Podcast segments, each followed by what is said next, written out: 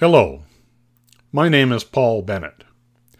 Welcome to my humble diatribe for the day. Today, I did something I have never done before. I bought underwear for my wife's dog. Let me explain. My wife is blind and her dog is a guide dog. That's why Jefferson is Penny's dog, not mine. Of course, having been with us over eight years, he's very much a family dog, though he is still devoted to his work guiding Penny. Jefferson usually spends his mornings with Penny when she goes out to the gym or shopping, his afternoons with me when I try to take him out for a walk and feed him his supper, and his evenings alone. Jefferson had to have minor surgery today. We dropped him off at the veterinarian's this morning, sans breakfast, a situation he no doubt found both annoying and confusing. When we picked him up this afternoon, a significant fraction of the fur on his left side had been shaved away, revealing a grisly surgical wound about 10 inches long. We were advised that Jefferson must not lick the wound, lest it become infected, thus retarding his recovery. Three alternatives were suggested a cone, alias an Elizabethan collar, boxer shorts, or an inflatable collar. Penny and I had both had previous unsatisfactory experiences adorning previous dogs with Elizabethan collars. We didn't have an inflatable collar, and though I have preferred briefs for quite a while, there was a time when I wore boxer shorts, and I thought I might still have some. An archaeological review of my underwear drawer revealed the fact that I had long since consigned any remaining boxers of mine to an appropriate form of recycling. Time for a quick trip to the ubiquitous US based large retailer of the gray and blue persuasion. What could be simpler? Indeed. On arrival, I headed to the men's underwear aisle, focusing on the boxer section. I was proud to notice that there were a number of styles of men's boxers.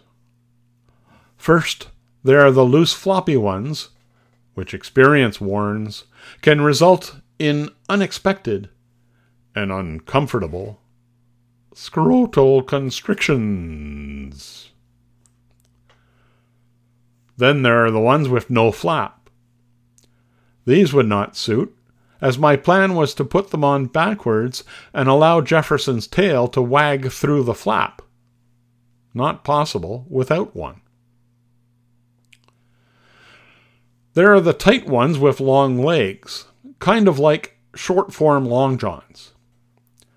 These can be good in the winter, but I didn't think they'd work for Jefferson, who I was reasonably sure would likely not warm to the idea of wearing form fitting underwear backwards.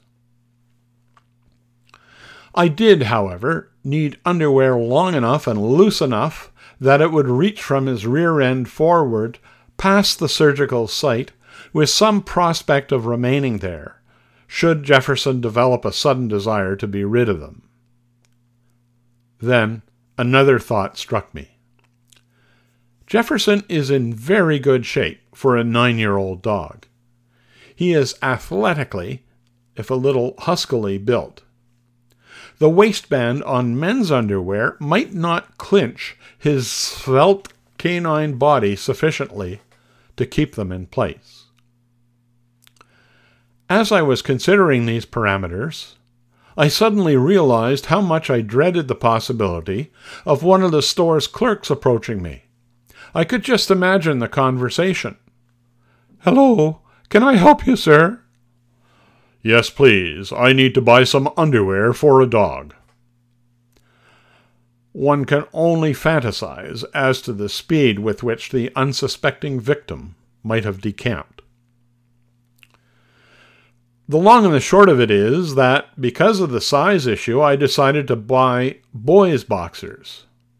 To ensure a snug fit, I settled on the small size.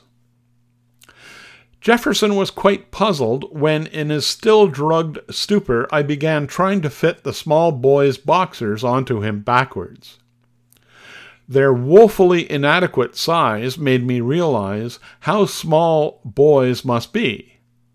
I've never had one of my own, and particularly how small small boys must be.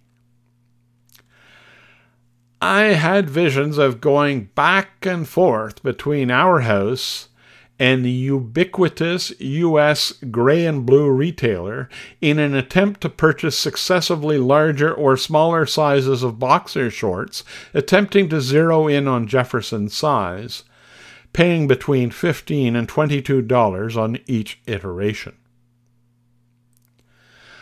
I settled for an inflatable collar, purchased from a retailer of pet products.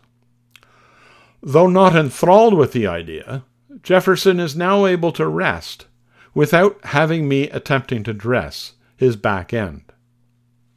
And that is my humble diatribe for the day.